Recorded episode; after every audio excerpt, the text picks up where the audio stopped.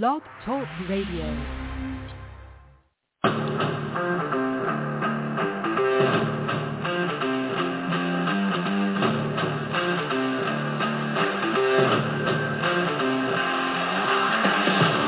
This is the national premier Soccer League show hosted by Daniel Feuerstein, the show dedicated to the NPSL club and the fans. Your host, Daniel Feuerstein.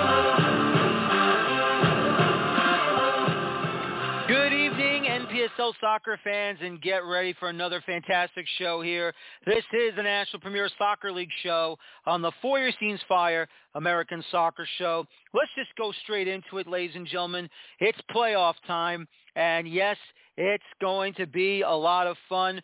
We already have your matchups getting ready for this 2023 NPSL playoff field in the West.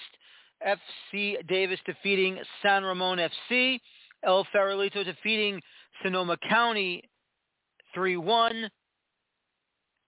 Then El Farolito defeating FC Davis to get into the Western semifinals. In the other part of the bracket, you have Oakland Stompers defeating Oakland SC 2-1. Napa Valley 1839 defeating Sacramento Gold 3-1. And in the quarterfinal, Napa Valley defeating Oakland Stompers 3-0. So in the semifinals, you have El Farolito taking on Napa Valley 1839. And the that's in the uh, Golden Gate. In the Southwest, FC Arizona advances due to California Odyssey forfeiting. So FC Arizona will advance in the Southwest taking on the winners of the Northwest, which is Crossfire Red. And that winner will advance into the final, the semifinals of the Western bracket. And once again, semifinalists in all the regions will automatically go to the U.S. Open Cup for 2024. Des Moines in the Gateway, Des Moines United will take on the Milwaukee Torrent. In the Great Lakes, Michigan Rangers falls to Cleveland SC 1-0. Tulsa Athletic defeating Demize NPSL 2-0. Oklahoma City 1889 defeats Kansas City Soul 2-1. Duluth defeating Minnesota Twin Stars 5-1. And Med City FC defeating Dakota Fusion 2-0. In the next round, Steel City FC will be taking on Cleveland SC. Tulsa Athletic against Oklahoma City 1889. Duluth FC taking on Med City FC for that semifinal section. And in the East, already in the North Atlantic, Hartford City FC taking on the new, uh, defeating New York Shockers 2-1. Annapolis Blues defeating Grove United 4-1. It took penalties after a regulation and extra time moment, a scoreless draw, but the Alexandria Reds will defeat Greenville United in penalties five goals to three. And so in the quarterfinals, Stockade FC, who are the regular season champions, will take on Hartford City FC. Annapolis Blues will take on the Alexandria Reds in the South. Actually, excuse me, in the Keystone section. They haven't played yet, but they will this weekend. FC Motown will be taking on Atlantic City FC from the Keystone East. Westchester United will be taking on Hershey FC in the Keystone West. Now we go to the South. Naples United FC wins the Sunshine Conference. They're moving in automatically. From the Gulf Coast section, South Southern States SC defeats Tallahassee 3-2. Cola FC defeating Jacksonville Armada 3-0. Lubbock Matadors destroy Corinthians of San Antonio 6-0. FC Brownsville defeats West Texas FC 2-1. Apotheos FC defeats Charlottetown Hops 4-1. And Georgia Revolution defeating Appalachian FC 3-2. And in those semifinals, excuse me, the quarterfinals, Southern States SC taking on Pensacola FC. Uh, Lubbock Matadors taking on FC Brownsville and Apotheos FC taking on Georgia Revolution. And once again, we get to those last eight. those teams automatically go into the Open Cup, and then the rest will be based on points per game for this U.S. Open Cup. It is going to be exciting. It is going to be fantastic. It is going to be awesome. And I cannot wait to see who's going to make it all the way to the finals. And once again, the finals, the semifinal and the final will be on the weekend of August 4th through the 6th. Get ready to see who will be taking on whom in the NPSL championship game. And uh, hopefully we'll get ourselves some exciting games here going down the stretch. You know, does not fail. But the NPSL, once again, gives you exciting matches, a lot of tension, a lot of fun, and you wonder who is going to be the ones to take that championship title at the end of this regular season. It is going to be exciting. It is going to be a lot of fun. And once again, this, my friends, is going to be very exciting. Once again, the schedule for the playoffs, Saturday, July the 15th at 5.30 p.m. Eastern Time, Steel City FC taking on Cleveland. At 7 o'clock Eastern, Annapolis Blues takes on Alexandria Reds. Apotheos FC takes on Georgia Revolution FC. Des Moines United taking on FC Milwaukee. Torrent. 7 uh, Duluth FC taking on Med City FC. FC Motown taking on Atlantic City FC. Kingston Stockade taking on Hartford City. And Westchester United SC taking on Hershey FC at 7.30 p.m. Eastern Time. FC Arizona taking on Crossfire Red. Lubbock Matadors against Brownsville NPSL. Southern State Soccer Club taking on Pensacola. And Tulsa Athletic taking on Oklahoma City 1889 FC. On Sunday, July the 16th, El Farolito will be taking on Napa Valley 1839, 7 Eastern, 4 p.m. Pacific. And that, my friends, should be an exciting time. And now it's time to get on with the interviews. It's time to get on with the stuff. Joining me tonight, first things first, it's a recorded interview. I interviewed a Mr. Bryn Law from Wales. He is a football broadcaster from Wales, worked for the BBC in Wales, uh, currently with Leeds United, but he also does uh, football broadcasting work in the United Kingdom. He called a match here in the NPSL for the Fort Worth Vaqueros. Of course, his best friend is the head coach of the Fort Worth Vaqueros, Tony Merola. But I was able to sit down with Mr. Bryn Law to talk about his time calling the match and being here in the United States while calling it. And there's this interview right now. And welcome, ladies and gentlemen, to the National Premier Soccer League show as we talk about everything going on in the NPSL. And joining me today as my first guest is Mr. Bryn Law, coming directly from Wales, and he has a wonderful story to tell us how he got associated with one of the clubs in the National Premier Soccer League. And Mr. Law is from Wales, part of the United Kingdom. And he's got, once again, a great story to tell us. Bryn, thank you for your time and welcome to the show. Thank you very much. Thanks for having me. Now, for those of you that are not familiar with you, please inform us of your uh, regular job, if you could, please. Well, I've got lots of jobs because I am uh, I'm a I'm a freelance these days. But for uh, 26, 27 years, I was a broad sports broadcaster, primarily a soccer broadcaster, as, uh, as you guys would probably describe it.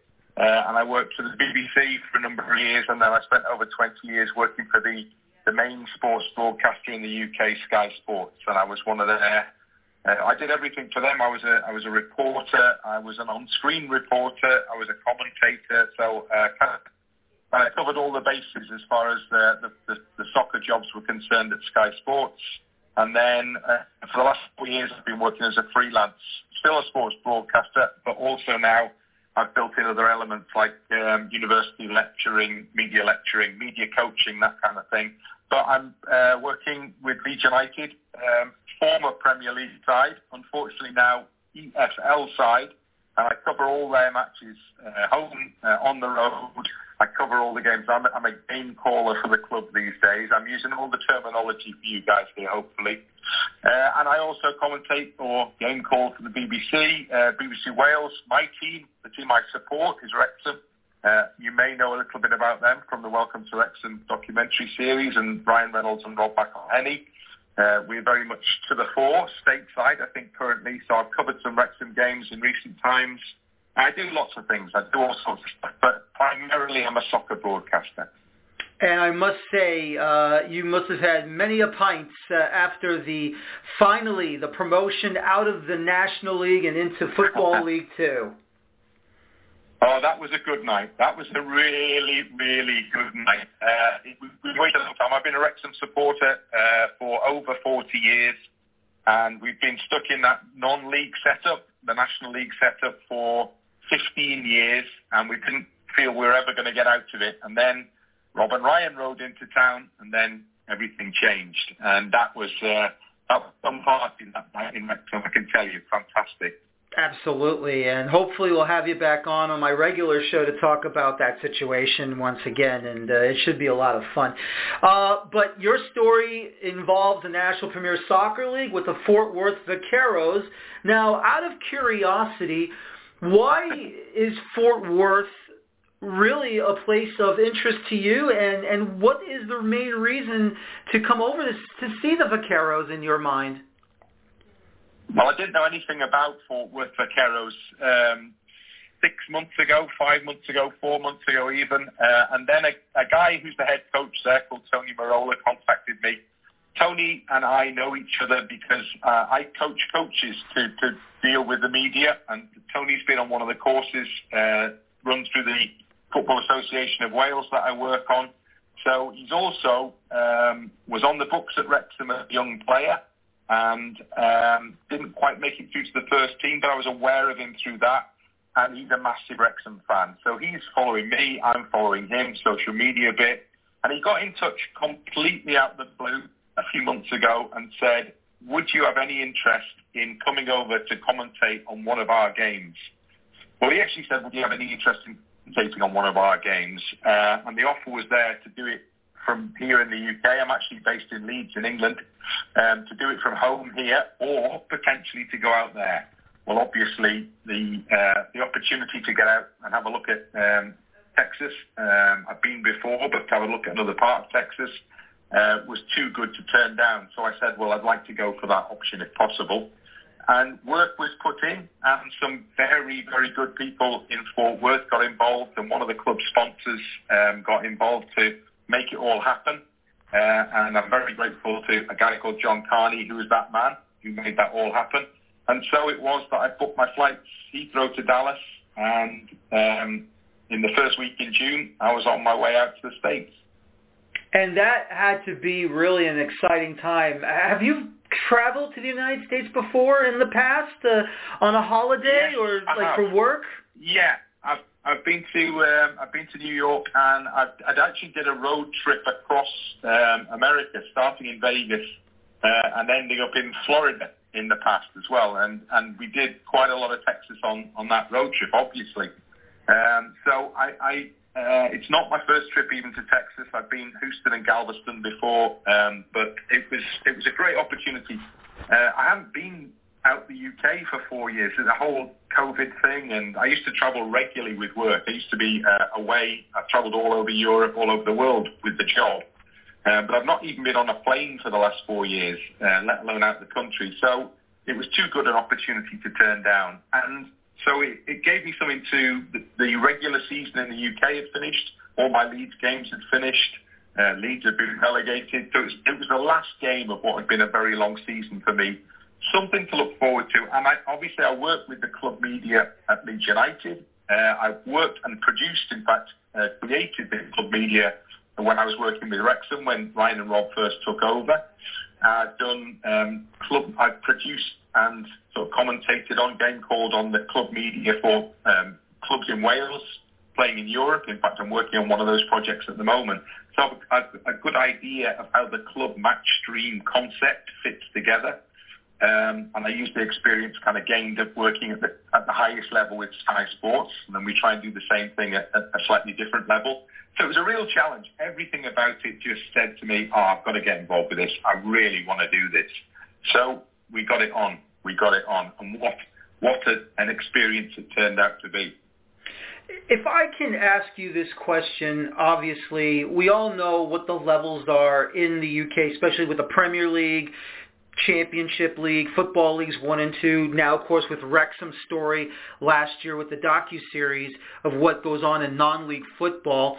What can you compare what the NPSL does like non-league does and the rest of the leagues uh, in, in England and the United Kingdom, of course? Well, that's, it's, a, it's, a, it's a brilliant question because – it's one of the big takeaways from me from the whole trip, from the whole from the whole experience, was I was really keen to see what the comparison was. Because for years and years, people have been saying to me that there is no grassroots game in the United States, and that's been a major problem. Well, I now know that that isn't true because I think NPSL's got over 90 clubs across the country. Uh, you've obviously got the conferences, various conferences in different parts of the country. And I got that snapshot. I got that glimpse as to how the thing is beginning to build. And I did come away with a real sense of something that is beginning to take a grip at all levels here. I also, though, came away with a bit of a sense that there's so much more potential here that isn't yet perhaps being realised. And when I look at the crowds uh, Annapolis have been getting uh, in recent weeks, and I look at the crowd that Lubbock have been getting as well in, in the same conference as Fort Worth, you may be beginning to see how the wheels are beginning to turn, but the one comparison that we would make with non-league is that there isn't any comparison. Because non-league clubs, even at the, a lowly level in, the, in England, all have their own stadium. They all have their own facilities, and they all have the opportunity to play on a grass soccer pitch. And that's obviously a challenge, I think, that seems to still be um, in front of a lot of NPSL clubs. But um, so many takeaways from it. The standard well, young guys, mainly guys, it appears to me, coming straight out of college or combining it with the stuff they're doing at college, at university. Um, so there's a there's a, a useful naivety, perhaps a little bit, to a lot of the play that I've seen, and that's something that could be built on. Um, might be great opportunities for people to travel from the UK, for instance, to get involved in NPSL, and obviously there are loads of people from loads of different countries in NPSL playing. Um, but because it's that short season, uh, it's all sort of um, it's all squeezed into a small area. It would be great if the fans of these clubs had a bit more football to watch, frankly. But uh, yeah, so many comparisons, and, and that was I found that really really interesting. Now, if I can ask you this, how was the match that you commentated with Fort Worth, and uh, who were their opponents? They were playing CF10 Houston. Um, and I've obviously I've been to Houston in the past, but I have no strong feelings for Houston. I'm and vamos vaqueros all the way. Um, so the game itself was uh, was unbelievable. What we tried to do, so I was in touch. John Carney, the guy I mentioned, who's the sponsor, one of the club sponsors, has a bar, a couple of bars, in fact, in Fort Worth. Um, he is also the guy who produces match stream for, on behalf of the club. Um, and it's all on a voluntary basis. Now, I've kind of dealt in these, I've, I've kind of dealt with this kind of thing before, where you'd say it's low to no budget, effectively. So it's John's input um, that we. Um, so I had a look at the match streams that they were producing before I went out there. I did my research, if you like, and I had some ideas about little things that we've introduced and stuff that I've worked on that might help a little bit. So John was just getting deluged by with emails from me saying, "Why don't we try this? Can we do this? Will it be possible if I can do this? Can da da da." So poor guy was probably stressed um, beyond belief uh, by the time I finally flew into town. But what he did do was, was he tried to help me out. He tried to, we tried to do the, a lot of the things that I had suggested to try and basically to, as I saw it, enhance the coverage. Um, and so we were doing something different to what the Harris have normally been doing with their with their match coverage. Not wildly different, but just that things like we we we actually presented. So we had pre-match presentation. So I I uh, put together some pre-match presentation and we built a, uh, an interview with Coach Merola into the pre-match presentation. Um, we had the touchline reporter for the game. Um, one of their one of the commentary crew. I kind of allocated a new role to her as touchline reporter, and as I'll explain in a minute, she played an absolute blinder, as we would say in this country. Um, she was fantastic, um, and uh, we had a commentary team of two, so I commentated, or I, I was the game caller, and I had my colour um, commentator analyst next to me, who's the guy Matt, who usually does it. Um, and we just used the we, we used the facilities they already had, the two cameras that they already have, predominantly one camera to be fair. And then um, the whole thing just became, I mean, uh, it, it was one of the most challenging broadcasts in over 30 years of doing this at a high, high level. It's one of the most challenging broadcasts I've ever been involved in. Not for anything that anybody did, but what happened in front of us. And um, so just to kind of um, summarize to an extent, it all started with um, the uh, when the guys lined up for the national anthem, which I knew was a big deal. So we discussed how we were going to make sure that we didn't miss out on that, even though we'd created pre-match presentational stuff. Uh, so when the guys lined up for the anthem, and the, the guy, the PA guy, is standing next to me, and he hits the button for the anthem to start, nothing happens. He hits the button again, and nothing happens. So he brilliantly improvises. He picked up the PA mic and he sang the song himself. He sang the anthem himself, loud and proud. So that was the first little kind of thing where I thought, wow, this this is different. Um, and then we got into the game, which was all fine. And then in the second half of the game, there was an injury, and it looked like a really bad injury. Mm. Uh, one of the Fort Worth Vaqueros guys hit the ground really hard, uh, hit the back of his head, and I, you know, when you watch a lot of soccer over the years, I had a real sense that this was a bad one. And we, um, I knew at that point, I knew immediately that this wasn't going to get resolved until outside agencies arrived. In other words, until an ambulance was called. And we then had about 30 minutes of the, uh, our Vaqueros player lying on the pitch, um, waiting for the ambulance to arrive. 30 minutes is a long time to talk through with one camera. and and uh, so we, we, I used our touchline reporter, who, as I say, Megan was brilliant on because she was feeding in genuine information down from the touchline. She was saying they'd called an ambulance. She was telling us what the conversations that were that were going on down at, at, at pitch level, just down below us, admittedly, but she was right in amongst it. So she, she did her job brilliantly. It was, it was an absolute baptism of fire for her. Um, and then we brought players into the conversation. We had one of the players who was injured was up in the box with us, and so we had a chat with him. We filled the space. Uh, then we had another delay, even after finally the player, by the way, was okay ultimately, but still went off to the ambulance to get checked up. At that point, there was another delay. We didn't know what the delay was until I got a message passed to me from John on my right saying that one of the CF10 players is in the bathroom so he'd obviously um, had some sort of issue. He was still in the toilet in the John, whatever. Um, so we had to wait for him to arrive. So we were 35 minutes without any football. And um, and then the game got going again. Delighted to say, from my perspective, that the Vaqueros won and won well, uh, four goals to one. So we had some something to celebrate at full time. We had we had the manager interview at full time, then we had a player interview as well at full time. We, we kind of created a um, a man of the match award concept that they hadn't used before. And the whole thing, uh, it, I mean, it was a fantastic evening, but it was so, so stressful. what, what a night. No, absolutely. That's that's. Fun. I mean, I'm glad the the Fort Worth player was fine, but that was really funny with the Houston player having to use the the toilet to to delay the match. That's just just stuff you don't hear about, and it's just fantastic and funny as heck. That was great. Um, if I can ask you this as a full time broadcaster in the United Kingdom, um, what you learned uh, broadcasting uh, a football match here in the states, soccer match here in the States, would you try to maybe adjust or make changes what they do in England, or do you think it's fine the way it is, or maybe you want maybe one day um, compare notes with American bro- sports broadcasters to the UK sports broadcasters? Well, at the level I was working at here in in, in NPSL, um, I uh, I watch quite a lot of games. I've made it my job to actually look at what other people are doing, not just in the in the Lone Star Conference, but beyond the Lone Star Conference. I've looked at other matches to see. I wanted to know where to set this in terms of where the vaqueros were, what I could, um, where I could pitch it, and I was really pleased actually, frankly, at the end of the at the end of the evening, that the things that we put in, I think, did make the coverage better. And if anybody wants to check it out, it's still there on YouTube. The vaqueros versus CF10 Houston game. Go and look at now. Um, so we, we, we, I think we did quite a lot with not a lot, and that's no reflection on what John's done there. He's doing, he's putting all this together. He's, he's you know, making great strides. But there's more, and, and I do look at a lot of the coverage and think, I think you could do more here, guys. I think you could do more with this.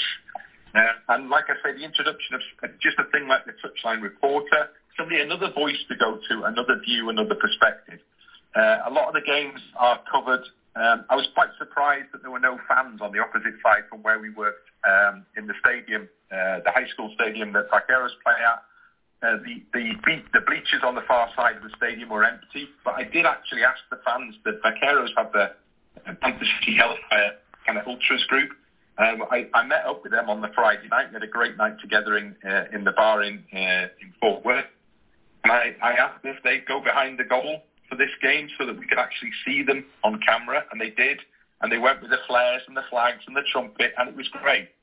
Um, a lot of the a lot of the clubs in NPSL seem to be shooting against an empty background effectively. So they don't shoot towards where all the people sit. So you don't see the fans. You don't get the sense of anybody's actually at the game. And if I would do, if I was setting it all up, I would build gantries on the opposite side and, and shoot from the other side across to see the fan base there. So you've got the colour and you've got something else to interact with as a viewer. Uh, so there, there are there are things I think that um, I think you could build. I think you can build. It's great that everybody seems to be doing match stream coverage there. No, I think there's I think there's um, more that people can add to it. Oh, that's great. That's great to hear. And uh, you know, I'm just glad that you came over here. You, uh, I, it sounds like you had a great time covering this match and being oh, in the Fort Worth area. Oh, I did. I loved it, and the people were great, and I met the players. Uh, I, I, I really good time with the players, and um, Tony was a fantastic host. Tony and his wife um, put up with me for, for the five days that I was in Fort Worth, and they really, really looked after me. So I, I, it was a fantastic trip, uh, and I'm I'm really uh, encouraged, particularly in that part of the they're going to go big on the World Cup when that arrives. I think you're all going to go big, aren't you, on the World Cup when it arrives? And it does have the sense to me that the whole thing is building. I mean, I'm, I'm a, I'm a soccer, lifelong soccer fan, and I just want to see it grow wherever, wherever it has a base. And I, I saw clear signs that there's a long, long way to go with like NPSL type level football. You need promotion relegation. Believe me, you need it. That will, that will enhance everything. But I can see real signs that this thing is beginning to take a real hold in, in areas that perhaps it hasn't done previously. I agree with you because there's still so much untapped potential here uh, in this country. I, I believe that we are definitely on the right track. Um, there's more to come. I've always felt that uh, while we're on a good level here in the United States uh, for football in this country, uh, there's still more that needs to be done. And once we can get to that level of where England has been, of all the footballing countries along all over this great world uh, that has done wonderful things, I, I think that we will be on par one day, and hopefully we'll be the ones holding that little golden trophy at the end of a World Cup tournament. Uh, but Brent, Brent, I gotta say, this has been such a wonderful interview with you. I cannot tell you how uh, amazed I am with the adventure you had here in the United States, especially in Fort Worth.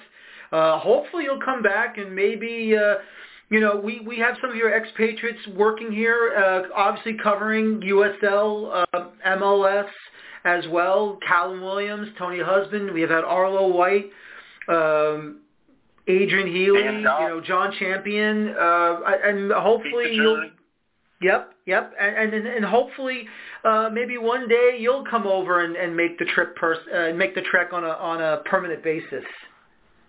Oh, I, I, I rule nothing out. I would love that opportunity. Great country. Absolutely. Well, listen, thank you once again for joining me tonight, and uh, I hope you make another trip to Fort Worth and you do another broadcast with the Vaqueros. So do I. They they're talking about next season next season's a long a long time off, obviously, and they've got one more game to go this season. But I'm I'm a Vaqueros fan now. You know, I kind of bought into the whole thing. And Fort Worth, million population city.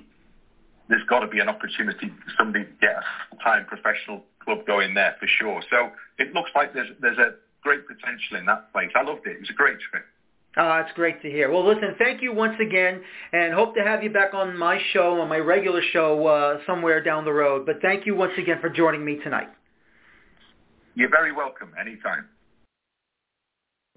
And once again, ladies and gentlemen, that was Mr. Bryn Law from Wales, a uh, former BBC Welsh broadcaster for football. He also does work with Leeds United and, of course, working with his friend who's just joining me right now. He is the head coach of the Fort Worth Vaqueros in Mr. Tony Merola, the head coach of the club. Tony, welcome to the show, and thank you for spending some time tonight. Hey, no, no problem. Can you can you hear me okay? I hear you loud and clear. You're doing great. How did you sucker your friend into this? No. I've got a few stories on Bryn, so he had no he had no um, no option to do it really. Um, I'm joking, by the way. Uh, I've known Bryn a, a few years, going back to when I did my A license with Welsh FA a few years back. He was one of the tutors on the course that um, talked about social media and the aspects and a, a lot about how to present yourself in front of the media and phone interviews and stuff. And, and obviously being, being in the Wrexham area and, and being you know, a former Wrexham young player and working at the club. And I just reached out to him one day on off chance and said, Bryn, how do you fancy potentially streaming uh, or commentating on a game from your your house um, for the Vaqueros? And he was like, well, not really um, how about we do one better and I'll come over and do it in person. Um, and the rest is the rest is history, so to say. That's absolutely incredible, and that must have been a hell of a, a match uh, that he broadcasted, obviously. And uh, it was a great, great story uh, from him to tell about his trip over to see you. Um, you know, I, I talk to a lot of people in this conference, the Lone Star Conference down in Texas. It's a knock 'em out, drag 'em out conference, obviously. And, you know, there was a time where the Vaqueros, you didn't have a good season, even though you did finish uh, seventh. I mean, you were really close to being in dead last, but at least you had a strong finish uh, to avoid the complete bottom of the table there in the Lone Star Conference. We lost a, a, a few key players beginning of the season. Um,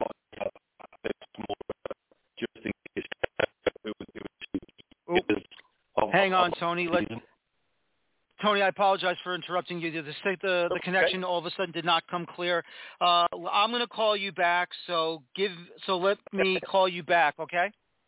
Okay. Okay. Okay. So we're going to call him back right now. It's a good thing uh, I got his phone number right here. So we will call him back and try and get a better signal so he can uh, tell us what happened and hopefully uh, it'll be a lot better. So, and there we go. Let's see if we can get a better connection this way. And hey, it's going. Up? Tony, are you there? Yes, I'm back. Much better, much better. So go ahead, please, and talk about your season. Yeah, no, it didn't help um, losing two of our key figures beginning of the season. Uh, you know, Mark Smorer and, and Justin Casera through injuries. Um, but we have a young squad. We, we, we really do. We have some players that played last season, um, or should I say in the in, uh, in in the spring they, they played high school high school soccer.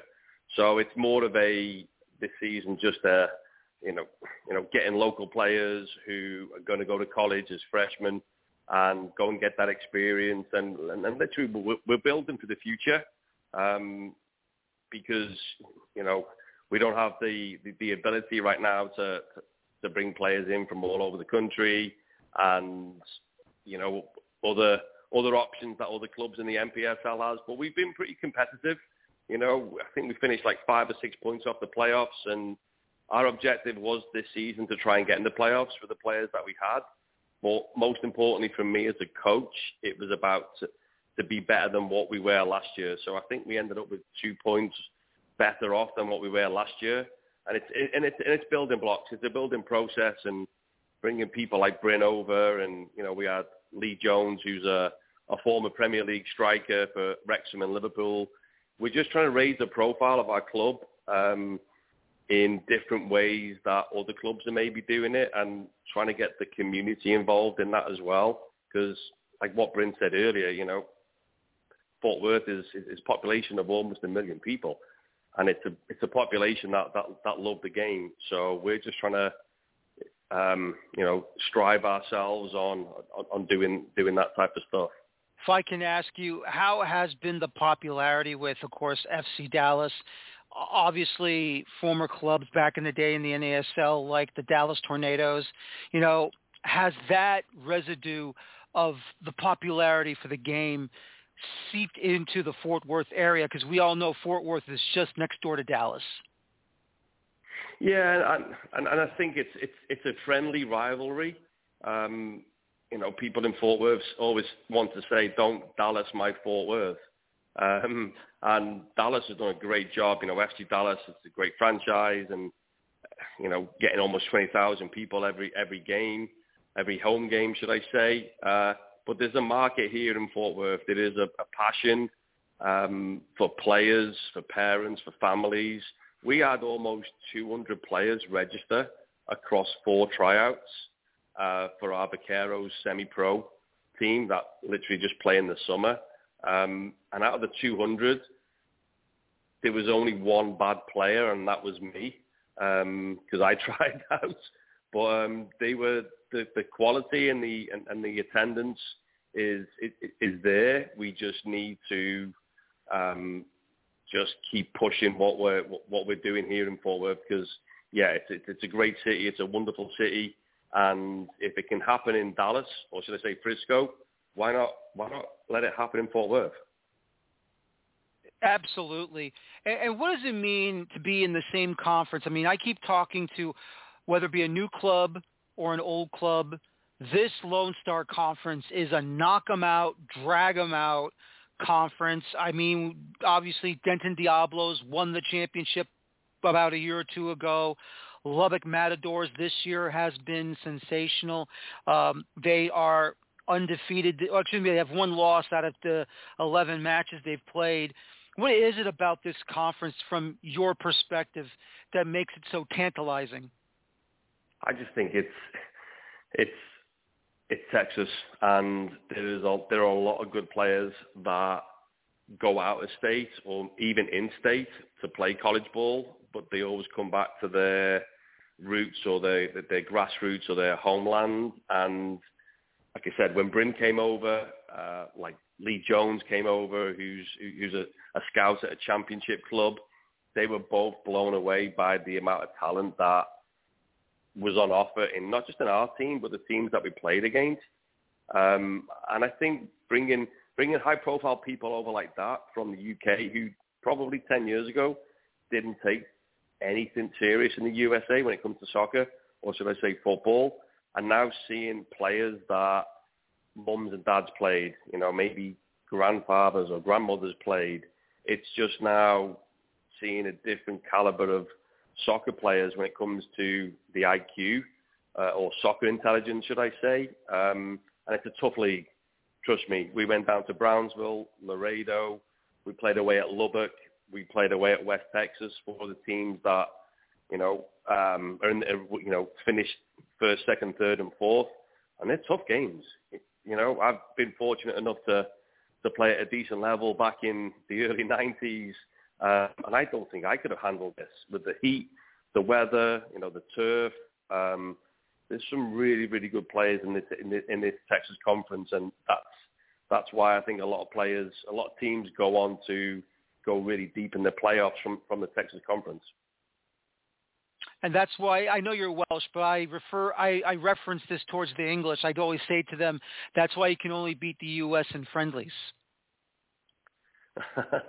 yeah, a lot of people look at me and go, Merola, Italian, but yeah, no, mum and dad or father's from Italy and mother's from Wales. So yeah, no, I'm, I'm definitely, um, I'm, I'm definitely Welsh, and it's, it, it's good to see that um, the Welsh game, obviously, you know, with the Welsh national team, women's playing playing US and losing narrowly 2 0 the other night. That was a pretty good performance. So. Mm-hmm. I was going to say, take out the R and you're related to Tony from the USA World Cup team. I mean, what's going on here? you know what? I hope Tony Meola is listening to this because I'll, I'll randomly like go on Twitter and then I'll see a Tony Meola post and I'll go, what did I did I tweet that last night after a few beers? And then I'm like, oh no, it wasn't me. It was it was somebody else. So there's been many a times I've been on on, on conversations. Um, it, when, if you were to look at me, I'm five foot six. I was never going to be a goalkeeper. Uh, so if you were ever to get a chance to meet me, you'll know I'm not Tony Meola. So um, if you are listening, Tony Meola, yeah, there's only one Tony Meola and one Tony Meola. That's right. But at least uh, there is Italian heritage, and you're not from Jersey, so that's for sure. But that, that that's a different story altogether. But anyway, um, uh, as you said, uh, yeah, you had a couple of players missing this year, unfortunately, I guess due to injury, and uh, now you have to look towards next season in 2024. I mean, what what needs to happen for Fort Worth to get back into the top four, at least the top part of the table in the Lone Star Conference to uh, make a big push for a playoff run here? I think the main thing is, you know, we we've got to keep pushing and we've got to keep um, building on, on on every year. This is my second full season. Um, and you know we're not we're not far away. We need some consistency. Uh, you know, with some of our players, we have some good players. We need to recruit and and, and retain some players that um, are at the Division One caliber. But also, I think we need some. We definitely need some extra. Um, I won't say incentives, but some. Fort Worth is a great city. It, it, it really is, and if we can if we can build on what we've what we've done the last two years, um, I think we'll be pretty we'll be pretty in a good position next year to at least push into that playoffs. We've just recently launched um, a, a, youth club uh, which caters for players from six to uh, from six to seventeen, and we want to we want to be part of the community because I've been a, a, a high school coach and there's lots of talent in Fort Worth. I just don't understand and think that they know that there is or there are more opportunities to represent this wonderful city, city of Fort Worth um, via the, the, the Fort Worth Vaqueros. So I think it's more like what me and you are doing now, like bringing Bryn over, bringing Lee over, launching our youth club, um, you know, having a great media team. I'm not sure whether, I'm sure Bryn touched on it, you know, before. Um, you know, we have a great media team who who operate on a on a zero or very low budget, and it's one of the best commentaries and, and video programs that I believe that we have, especially in the Texas conference. Um, we just need to keep pushing it out there and making sure that the players that we bring in, that they're young kids, but they're going to learn and they're going to learn from some mistakes that we've we've made this year. But but ultimately, it's it's not about individuals. We're building a project here at Fort Worth, and it's bigger than any one individual. And yeah, what, what, why can we not have an influx of three? We're, we're three or four players short away from being a really, really competitive club and team because you might look at results. Performances have been okay. It's just silly decisions that we've made in defensive areas and attacking areas. Um, that's cost us at times, but we have not been outplayed apart from one game against Laredo where they were very, very good and we were very, very poor. But everything else, we're, we're building momentum. We're getting stronger every year. And I'm truly, truly humbled and proud to lead this, to lead this club into, uh, you know, the next couple of seasons to get us back where, where I think this, this club and city belongs. Tony, listen, thank you very much for your time. I always appreciate uh, anyone from NPSL to come over to talk football with me, and uh, good luck next year, and hopefully another uh, trip for uh, Bryn to come over to call your matches. Yes, no, definitely, and hopefully next time he comes over, um, someone doesn't get injured for more than 20 minutes. Um, but luckily the guy was okay, so yeah, um, I'm sure you'll see Brennan and, and, and a few others come over next year because this league is, is, is pivotal in, um, in, in in moving this program forward. Absolutely. Have a good night, Tony, and take care. And you. And you. Thanks. Thank you. See you later. Bye bye. Deal bye-bye. Tony Merola, the head coach of the Fort Worth Vaqueros, on a very difficult 2023 season, but hopefully for 2024, everything will be much better. I haven't had this gentleman on my show in a very long time. First time uh, here on the NPSL Soccer Show. He is the owner of the Kingston Stockade. It is Mr. Dennis Crowley. De- welcome back to the show, Dennis. And Dennis, and all I gotta say is, my goodness, what a season, Dennis, that your Kingston Stockade have. I believe this is the first time that your club has won the regular season championship. What can you tell us about this fantastic season that your club had uh, from start to finish in the regular season? Yeah, hey, first of all, thanks for having me on the show. Uh, it's great to be here, and uh, you know, just thanks for having us on. Um, the second thing is that yeah, we've just had a, a really amazing season. You know, and, and I think the way it goes with the NPSL is it's, it's really dependent on the players that you get. And we have good seasons, we have bad seasons, and in this this year we just got a, a tremendous crop of uh, of players that were available. Everyone was super fit. We got a, a bunch of guys that were playing um, with each other during the college season that um, you know really gelled right out of the gate and kind of had a core, a kind of engine running in the team for us. And so it's just been it's been super fun for us as a club, and it's been super fun for the fans too. So it's just been a really amazing season. Talk about the job that Jamal Liz Simmons did uh, managing this team. I mean, what did he do to give such a great boost for these players to go out there and perform every match in, every match out for you guys over there?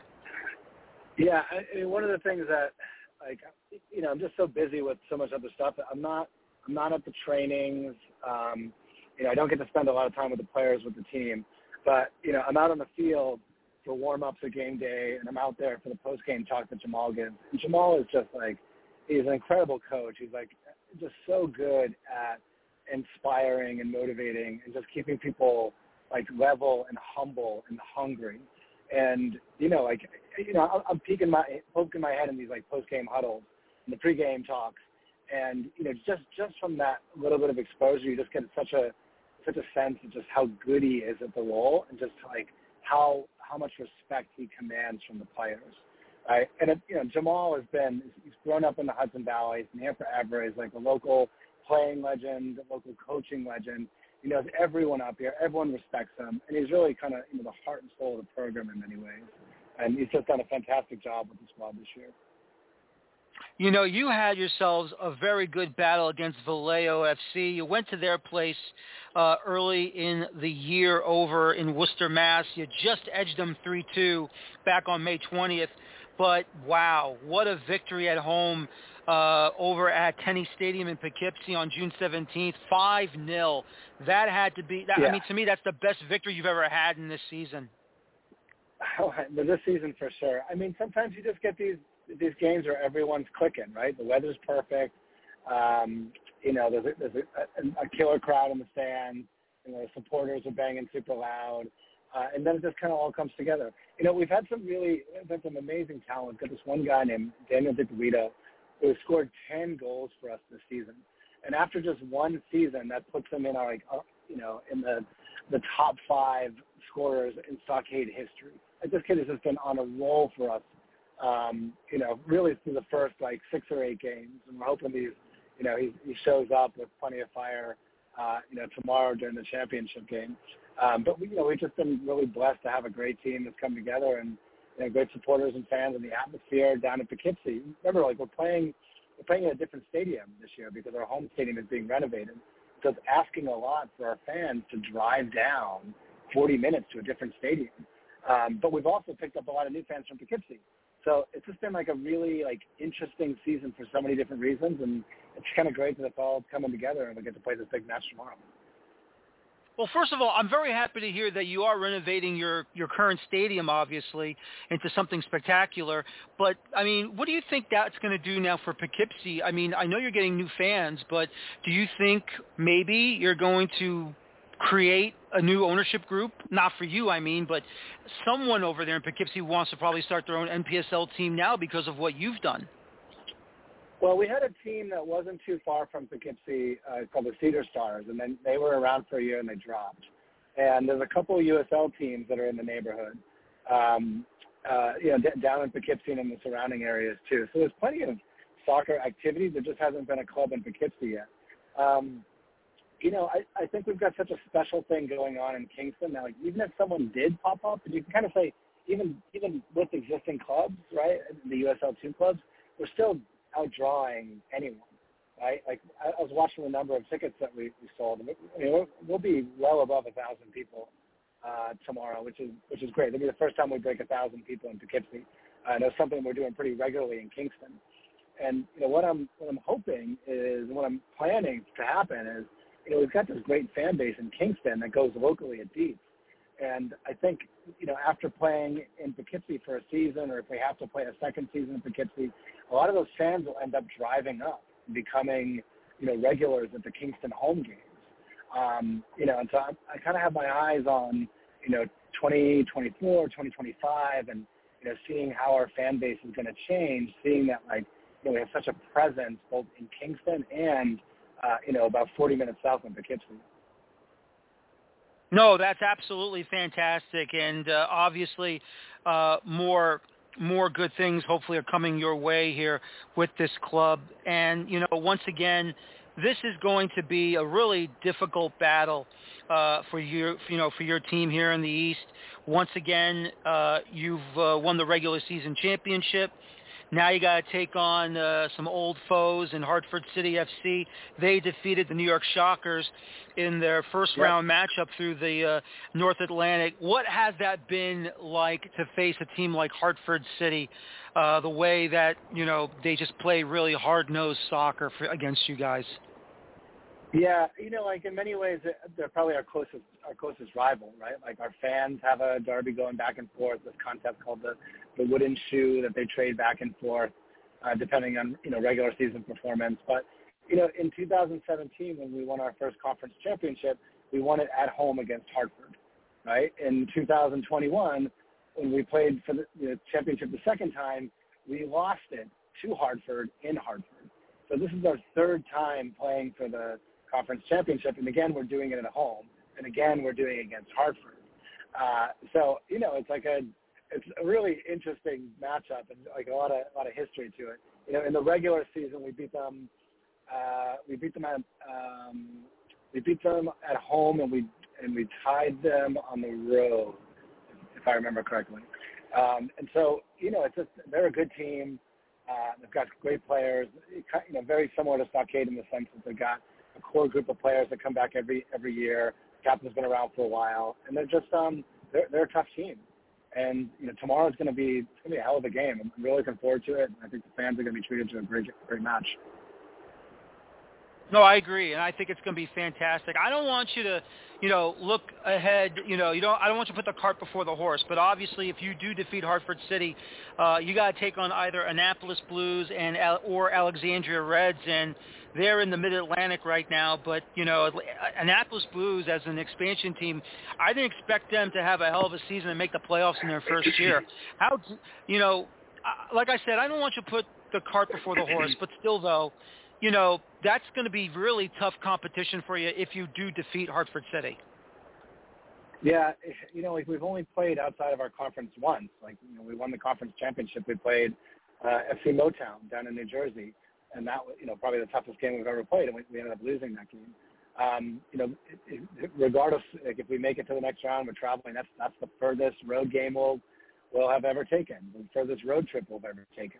And so it's making play on your conference because you get a lot of exposure. And I'm not regularly watching. The, um,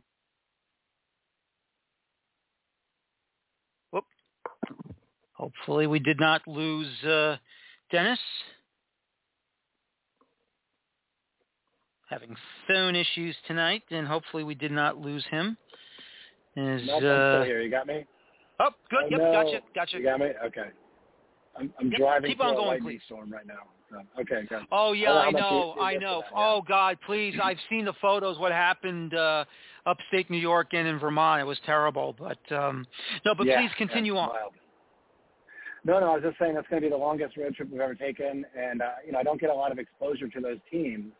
Um, I'm not not watching their games regularly. We're not traveling that far regularly, so it's, it's a really it's a whole new experience for them. or what it will be. Mm-hmm. No, absolutely, and uh, we'll see what happens down the road. But as I said already, you know, got to take you guys got to take on Hartford City and make sure you get that victory so you can move on to the next round. And of course, I know your club was in the Open Cup uh, a couple of years ago, and you have another opportunity yeah. here to get to that spot in at least to qualify into the first round. And you know, how much are you itching to get back into the Open Cup? Glad you asked the question because it's it's what was I, it's what I was thinking about when you were talking about playoffs.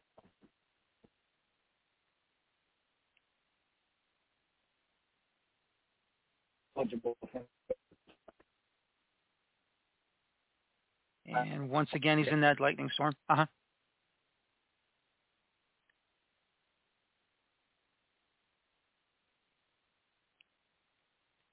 see if we still have him or not. I know he's there. Got that lightning storm up.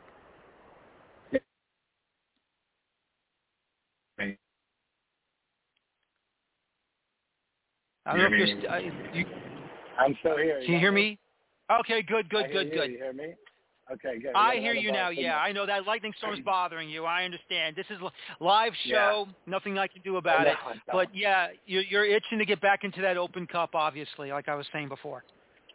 Yeah, yeah, yeah. It's like I, I would, I would love to have a home Open Cup game in the Hudson Valley. That's like one of the, the top top goals for us as a club is to make that happen for soccer fans in the Hudson Valley. And you know, if if um, you know, since we got a taste of the Open Cup back in 2018, I've been itching to get back. Mm-hmm. No, absolutely. And boy, I'll tell you, um, that's the hope, isn't it? To go on that run and you know, like what Pittsburgh did and what Birmingham did, the runs that they made to get to the quarterfinals. I know that's what you want to see happen for your Kingston Stockade, obviously. Yeah, I mean, like part of it is just like that's how the club becomes part of history. You know, like even just to play, like you're in the history books of the club that played in the Open Cup.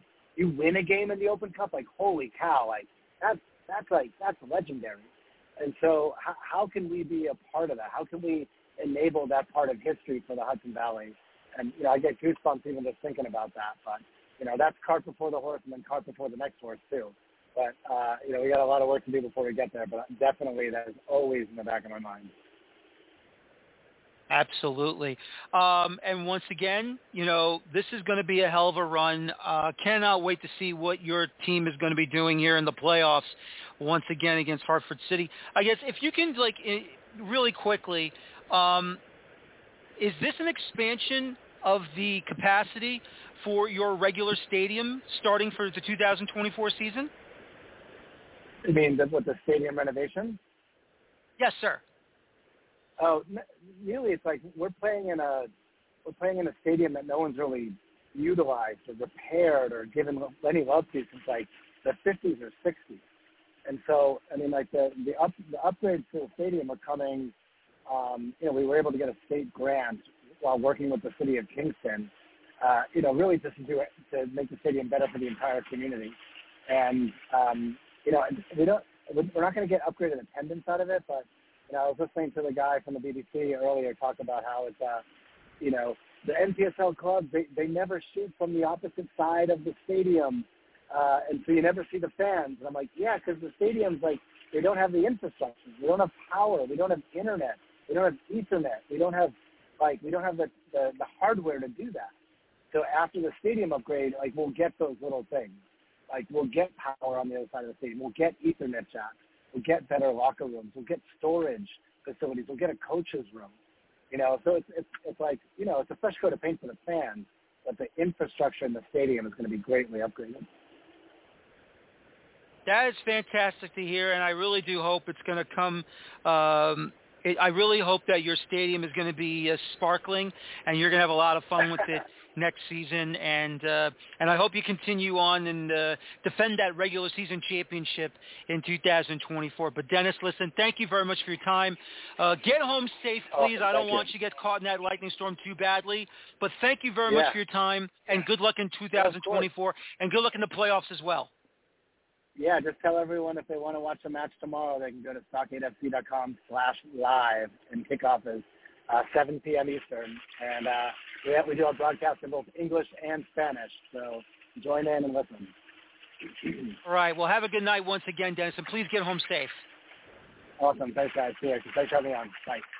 Thank you. You too. And that's Dennis Crowley, the owner of the Kingston Stockade, as they are getting ready for their playoffs. You know who else is getting ready for the next round of the playoffs? Cleveland SC. Joining me once again, uh, the head coach of Cleveland SC, uh, my Romanian brother, Vlad Muresan. Vlad, welcome back to the show, and congratulations being in the playoffs, sir. Thank you, Daniel. It's uh, great to be back on your show. It's great to hear your voice again. You were um, lucky charm for me last time we talked because we won our U.S. Open Cup game in the first round. So I'm uh, I'm honored to be on your show again. Well, thank you very much for taking the invitation. I'm glad to have you on. Uh, let's talk about your last match against Michigan Rangers. You just edged them one goal to nil. That had to be a very, very painstaking match for you to try to advance into the next round. Yes, uh, it was a very difficult match for us. Uh, they beat us twice in the regular season, uh, so we we we had that in the back of our minds also the majority of this Michigan Rangers team was of the Muskegon Risers, Risers teams who went to the national semifinals and in the last season, and they beat us in the national quarterfinals last year. So it was it was great for us to finally get one over them, especially it being a playoff game, it being uh, a away playoff game uh, it was a very difficult match. They are a very good team. We had to battle some difficult weather conditions. It rained. The the game had a lightning delay in the second half, but it was a great result for us, and we're hoping that we can build we can build on it. Talk about your season right now. Yes, you did finish third um, in the uh, Great Lakes Conference.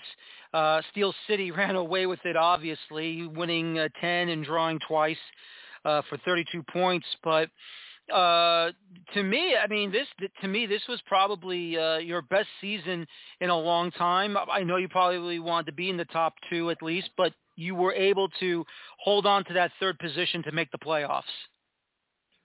Uh, yes, it was. Um, we won the conference for the last three years. However, this year we we added some new teams in the conference, like Michigan Rangers, like uh, Carpathia. So we're a bit disappointed that we didn't have a much uh, a better regular season. However, you know, in American sports, um, the real thing starts when the playoff comes. So everything you do in the regular season, it's it's it's good, it's great, but nobody gets crowned a champion in the regular season. You have to go through the the playoffs, the difficulty of the playoffs, and tomorrow's game is going to be an incredibly important game for us, for them as well. We played them last year as well in the conference finals back in Cleveland. We edged it late with a goal in, in the last minute. Uh, we know we're going to have a very difficult game, and I think they know they're going to have a, a very difficult difficult game as well. Um, they're a very good team. Uh, they have a very defined style of play.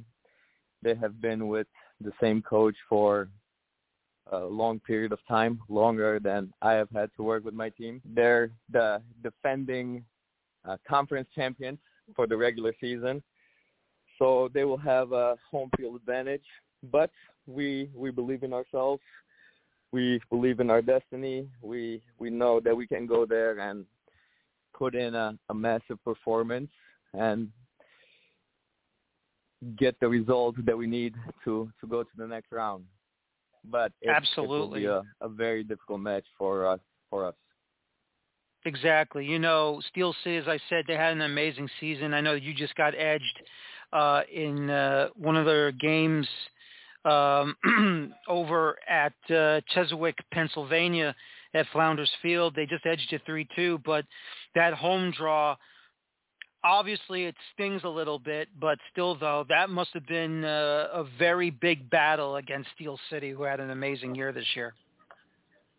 Yes, uh, the first time we played them, we had a, a slight disadvantage. We had a game two days before, so even though we lost the game 3-2, I was extremely proud of my players for how they they battled and they performed in Pittsburgh, even though the result didn't go our way. Uh, the last time we played them was a 1-1 tie in Cleveland. It was the last game of the regular season, but they knew that they were going to finish in first place, and we knew we were going to finish in third place. So the game in Cleveland did not have that tension that there was nothing on the line. It was pretty much a a game, the last game of the regular season that didn't really count for anything. So I I rested some of my starters. I know Pittsburgh rested some of their starters. And tomorrow there will be none of that. Tomorrow will be the game of our life, the game of of their lives. It will be um, a massive game that's going to be decided by by the smallest margins. They are a very good team at home. They are the only team in uh, our conference who play their home game home games on a grass field. I personally think they're an even better team when they play on turf, but tomorrow's game will be on grass. Um, so they may have a little advantage because of that. But you know, the ball is round and anything can happen in a game of football.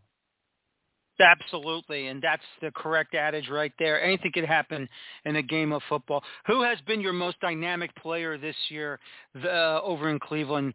Uh, obviously, you've got some great players on there, but who was really the best of the best in this 2023 season for you so far? Um, I think we have built a team this year that was um, that was built on a very good defensive foundation. So I would say uh, Bowman Chanchar, my captain, Pedro Alves, my goalkeeper. Uh, they were they had two very good seasons. Both of them were nominated for the um, conference team of the year, and I believe the NPSL team of the year as well.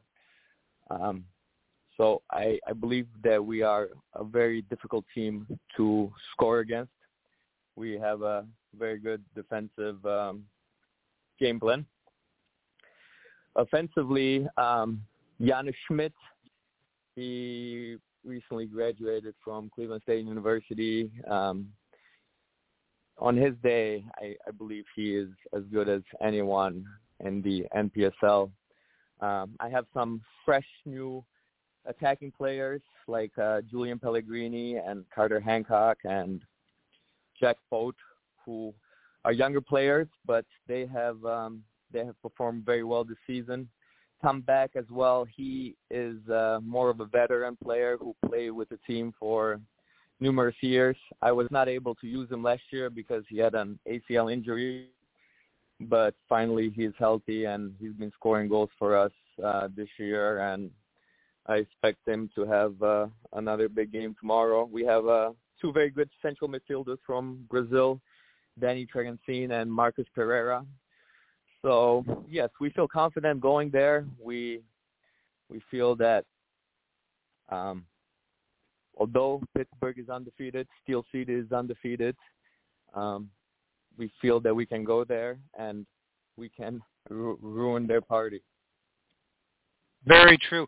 Um, and of course, I want to go back to your second round Open Cup match against Richmond. That had to be a bit painful waiting so long to play that match due to that uh, rainstorm that just wouldn't stop until it finally, uh, I don't remember what time the match got started or restarted, but uh, that had to be painstakingly uh, difficult to wait for that storm to pass by with all that uh, thunder and lightning in the sky at that time.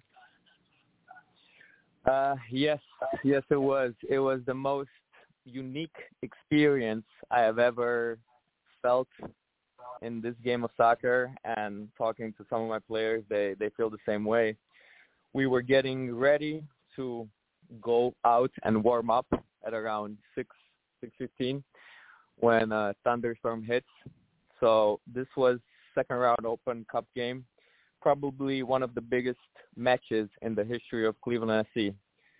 So there was thunder and lightning at 6:15, and we waited in the locker room till about 9, 9:30, and that's when we were able to go out, back out, and play. We played, I believe, 40 minutes in the first half. There was another lightning and thunder delay that came. We had to go back in the locker room. In the end, we lost a, very close match. We lost at 3-2 um, but it was a very difficult, I'd say difficult, but it was a, an experience that was very much like a roller coaster, like ups and downs, emotions. Uh, then we went and played a game. I felt we we had a a decent game and we we gave them a run for their money. But in the end, they they beat us three two.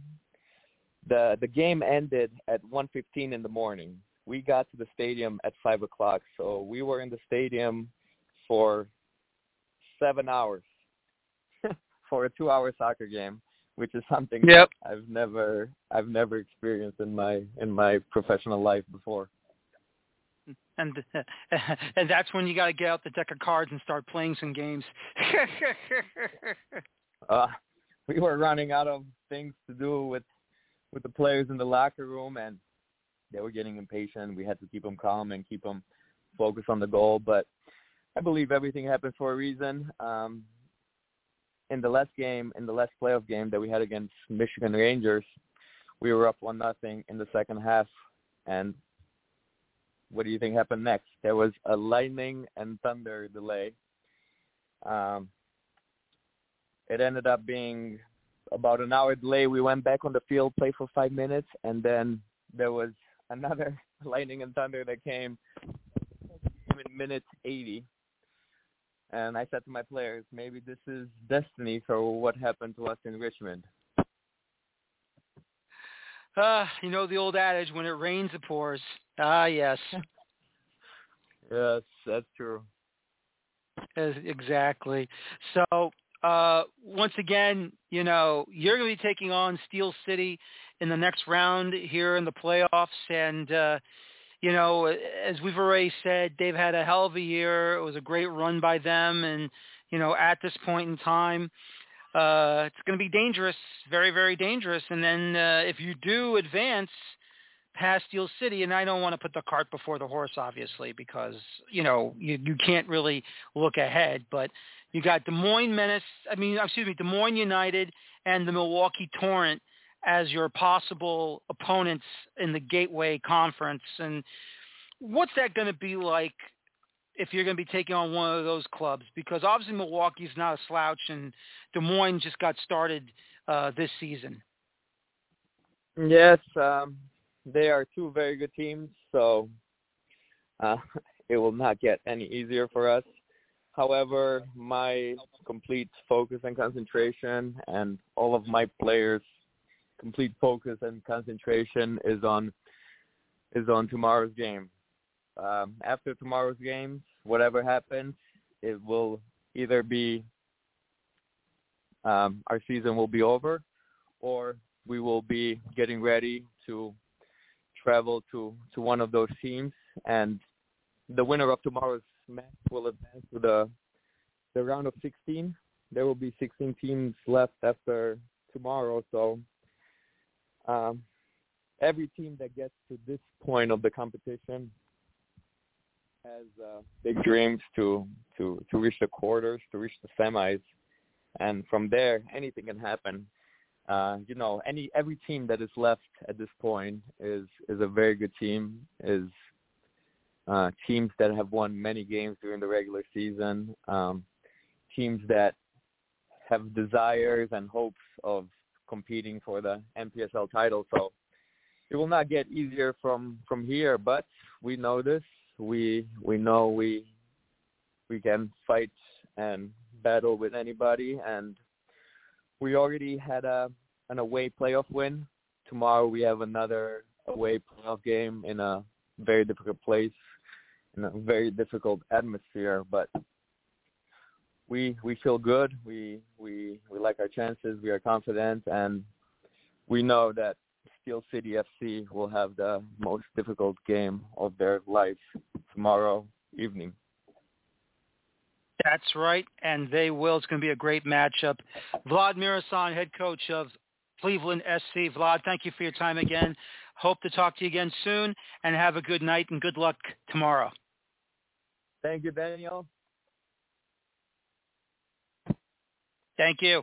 And then once again, Vlad Muresan, head coach of Cleveland SC. Now joining me, my final guest tonight, he is the head coach of Duluth FC, who's had a hell of a year so far in the regular season, is Mr. Sean Morgan. Sean, welcome to the show. Thank you very much for your time. What a year it's been for Duluth FC. Undefeated, 11 wins and a draw out of 12 matches for 34 points in the North Conference that had to be the best season you have had as a head coach of this club. Yeah, by a country mile, I think. Um, I mean, we've had, don't get me wrong, we've had pretty successful seasons in the past, but you know, to go unbeaten in any in any league at any level is is very very hard to do, and um, yeah, I couldn't be happier with how things have gone so far.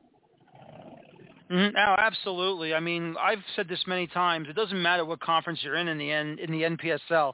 It's a knock 'em out, drag 'em out fight, especially taking on uh, Dakota Fusion. I mean, you had basically a nine-point lead over them, but still, though, Dakota Fusion's nothing to sneeze at. Yeah, very good side. You know, Sam Sam put together a good side last year and kind of built off that and and recruited heavily and recruited quality guys. And I think it showed in in their play throughout the season and the games that they were winning and the amount of goals that they were able to score. And um you know obviously we've played them played them twice and two tough games and, and managed to to kind of come out on top. But um yeah, like testament to what he's doing and testament to other teams in the conference too, that it's grown kind of year over year and competition has, has only increased over the last kind of three, four years now. You know, I have to give your side credit because in three consecutive matches, you went on the road, um, or excuse me, you were at home against Dakota Fusion. You beat them 5-1 over at Jim Gotta Stadium in Moorhead, and then went back to the public school stadium and destroyed LC Arias 5-0. And then the Minnesota Twin Stars in a local derby, 6-1. I mean, my goodness, 16 goals scored and two allowed. That is unbelievable and unheard of, even for me. Yeah, we've. I mean, you know, it's testament to the guys that, that have come in this year and the guys that returned from last year that, you know, they really bought into the way that we wanted to play. Um, that we've kind of been building on year over year. Like we have a pretty defined style and identity, and we kind of stick to it. Um, and we train it. We practice every day. You know, on different different scenarios and the way we want to play. And you know, it's always been been playing aggressive and, and on the front foot and trying to create chances as often as possible and playing forward passes. And you know, the, like I said, the guys really really bought into it and took it on board in terms of you know our shape and and formations and where we needed guys to be and fill in certain spaces on the field and different rotations between you know midfielders, defenders, forwards, so on and so forth. And you know, to to be like, I guess one of one of our mantras this year was was to be ruthless, and I think we've been ruthless at both ends of the park, and it's shown in the amount of goals that we scored and the amount that we've conceded as well. I think I think we've conceded five or six this year, and I think only two have been from play. So, you know, we've been we've made ourselves hard to beat, and that's again testament to the guys and the work rate that they show in, in practice and in games. Mm-hmm. No, that's great to hear, and uh, once again, just an, a fantastic season all the way around, and uh, you got yourselves into a pretty good uh, situation currently in the playoffs. Your first playoff match uh, was against again uh, Minnesota Twin Stars, and once again, you you put five against them, and you took them out five one at home at the public school stadium. You know what? I, I don't want to say Minnesota Twin Stars is a poor side, but you know you had your way against them, uh, you know twice.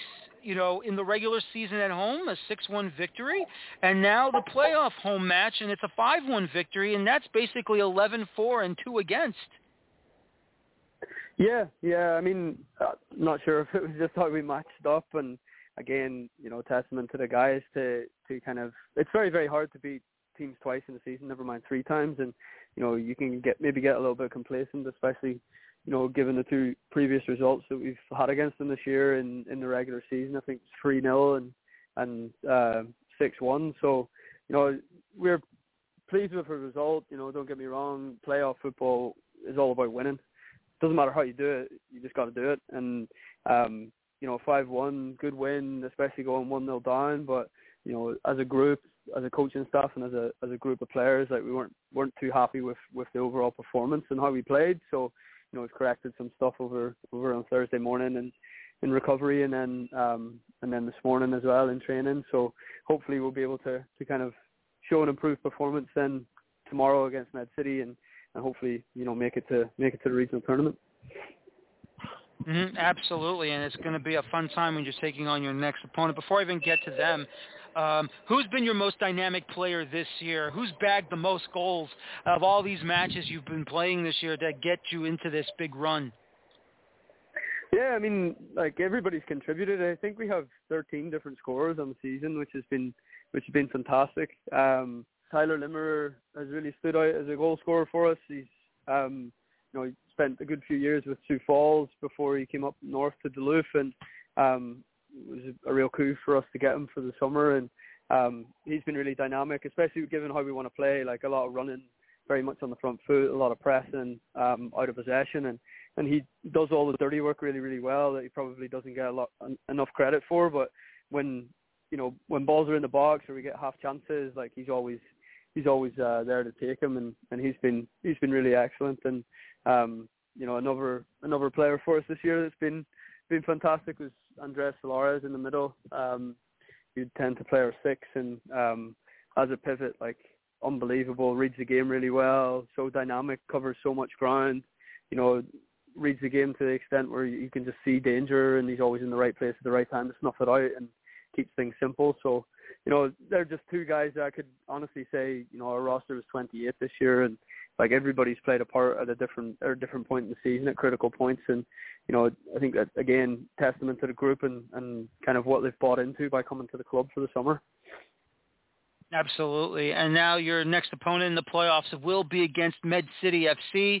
They finished third in the uh, regular season with 22 points. You had a uh, 12-point lead against them. They were able uh, to defeat Dakota Fusion 2-0, and now they'll be heading back over to uh, your home stadium. And once again, if uh, you do advance out of that match, you'll be on the road against either Tulsa Athletic or Oklahoma City 1889. Before we even get to that, um, what's going to make this matchup so difficult for your side against Med City, or do you feel like you've got yourself something good here that you're gonna you're gonna find victory uh, in this next matchup?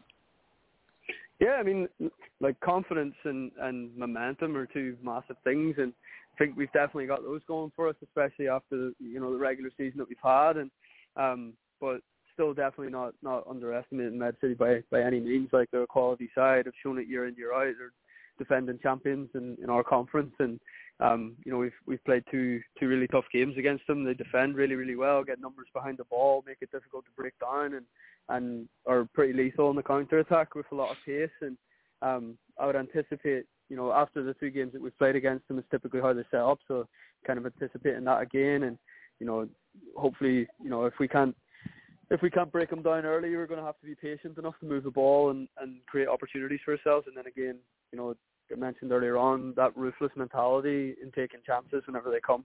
We have to make sure that we that we take our chances and keep things tight against the counter. But again, we've seen them twice this year. It's been two really close games, so it's not going to be not going to be a walkover, not going to be an easy game by any means. So hopefully we uh, we turn up and, and we do the things that we've been kind of preaching all year and what we've been what we've been executing week in week out. So um, yeah, hoping uh, hoping it's a good Saturday for everybody. Now, I don't want to put the cart in front of the horse, obviously, but once again, you'll be probably going on the road as a number three seed, and you'll be facing either Tulsa Athletic or Oklahoma City 1889. They'll have the number two seed. Uh, how we all know how dangerous Tulsa is. Obviously, Sonny D'Alessandro's side is always ready to go, no matter who's in front of him. But how difficult will that matchup be if you do defeat Med City to face either Oklahoma sides? Yeah, it'll be tough. It'll be tough. You know, like there's plenty of, of really strong conferences and teams throughout the country, and and both Tulsa sides like like you know have shown this year and in previous years that that they they possess a lot of quality and um, dynamic in their play, and you know any game that you're on the road, especially when it comes to regionals and you're having to travel longer distances, like it's it's mentally taxing on on the players and um, you know keeping people keeping people focused and and trying to to mitigate you know the tiredness of travel and you know facing a, uh, an opponent that you haven't faced before maybe you don't have a you know you've got a pretty short space of time a quick turnaround to to kind of work on things in training and review video and so on and so forth. But yeah it's it's definitely a challenge. I think it would be a challenge anywhere we went very true. Um, it's been a while since Duluth FC graced the U.S. Open Cup, and uh, obviously had a fantastic penalty kick uh, shootout victory after the match went nuts 4-4 through regulation and extra time. And I mean, you're itching to get this club back into the Open Cup scene, aren't you? Yeah, no doubt. I mean, it's a massive tournament, and and you know, plenty of strong teams in there, and you know, we want to, as a club, we want to keep progressing and, and keep challenging and competing at, at the highest levels that we can. So, you know, getting into the to the Open Cup is, is definitely something that, that plays on our minds every year. Mm-hmm. Very true. And what's been the talk of the town so far with this club? What have you heard from the supporters, uh, the locals, obviously, government officials, town officials? What have you heard from them on the season you've had so far this year? Yeah, I mean, listen, Duluth, Duluth's not the biggest place in the world. You know, like it's only it's about 100 to 130,000 people, and um, it has a really, really strong soccer community. There's a number of really good youth clubs in the in the area that that you know help fill pipeline of talent for for Minnesota colleges, Wisconsin colleges, and um, this year we've consistently kind of had in and around 800 fans to every game. Occasionally on the on some of the bigger games we've we've touched a thousand, and you know four or five years ago that was unthinkable. You know we, we were barely cracking 200, so you know for for folks to get behind us in the area and there to be a buzz around it, and you know we continually getting clubs involved and kids and families coming out to to enjoy the game, and um, you know it's been massive, massive for the city to to be able to to have a team that they can get behind, and especially in soccer. Like I mean, I'm sure most of the country knows that Minnesota is not exactly a hotbed for soccer; it's a hotbed for hockey. Um, so it's really, really good that that we have a you know a team that's that's winning, that's that's won in the past, that has some history behind it, and we're just trying to continue to to grow and and, and get better and better every year, both on the field and off it, in, in terms of how the club's run and how much involvement we can we can uh, we can get from from the community and within the community, and um, yeah, just get on soccer in the in northern Minnesota is the key. No, absolutely, and uh, that's what we want to see. We want to see, uh, as we all know, the entire state of Minnesota is uh, football crazy, soccer crazy. So uh, you've got that going for you. So that's uh, no doubt there. But still, though, it's going to be a fun time to see what's going to happen with your club moving forward here. And uh, hopefully you'll get that victory over Med City and then move on into the next round into the playoffs. Other than that, uh, if anyone from Duluth is listening to this uh, segment tonight, would you like to tell your fans, the, tell the fans real quickly about the next match?